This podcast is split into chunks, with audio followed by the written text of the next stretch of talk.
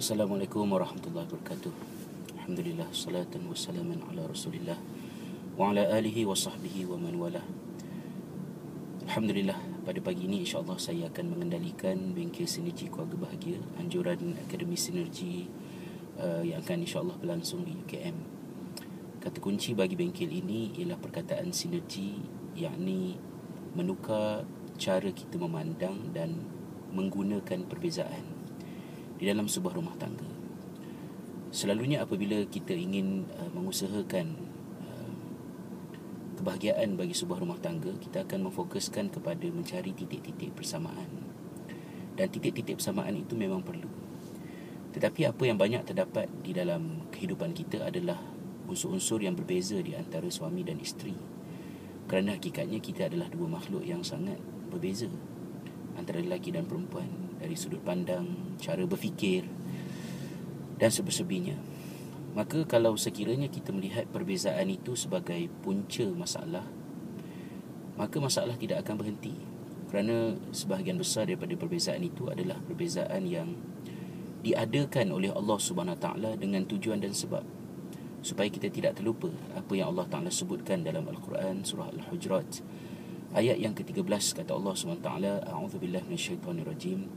Ya ayuhan nas inna khalaqnakum min dhakarin wa untha waja'alnakum syu'uban wa qabaila lita'arafu. Inna akramakum 'indallahi atqakum. Innallaha 'alimun khabir. Yang bermaksud wahai sekalian manusia sesungguhnya kamilah yang menjadikan kamu itu ada yang lelaki dan ada yang perempuan.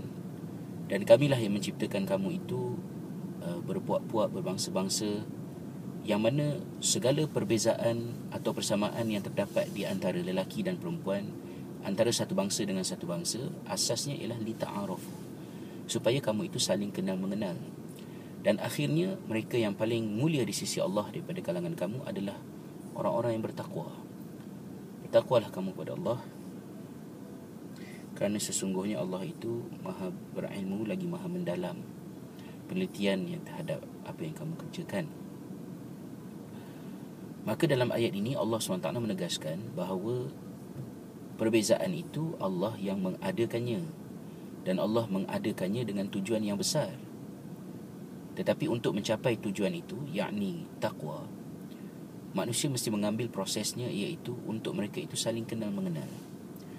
Maka itulah yang insya Allah cuba saya fokuskan Uh, dalam program pada kali ini iaitu berusaha untuk mengenal perbezaan di antara lelaki dan perempuan, suami dan isteri yang mana perbezaan-perbezaan itulah yang akan menambahkan kemakmuran sebuah rumah tangga.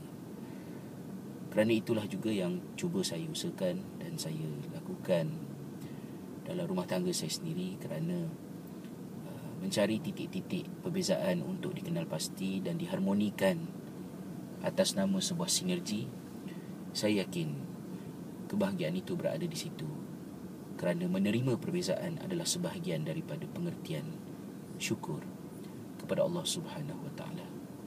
Doakan kami dan mudah-mudahan program ini berjaya dan manfaatnya tersebar bukan saja untuk para peserta tetapi untuk kita semua insya-Allah. Wassalamualaikum warahmatullahi wabarakatuh.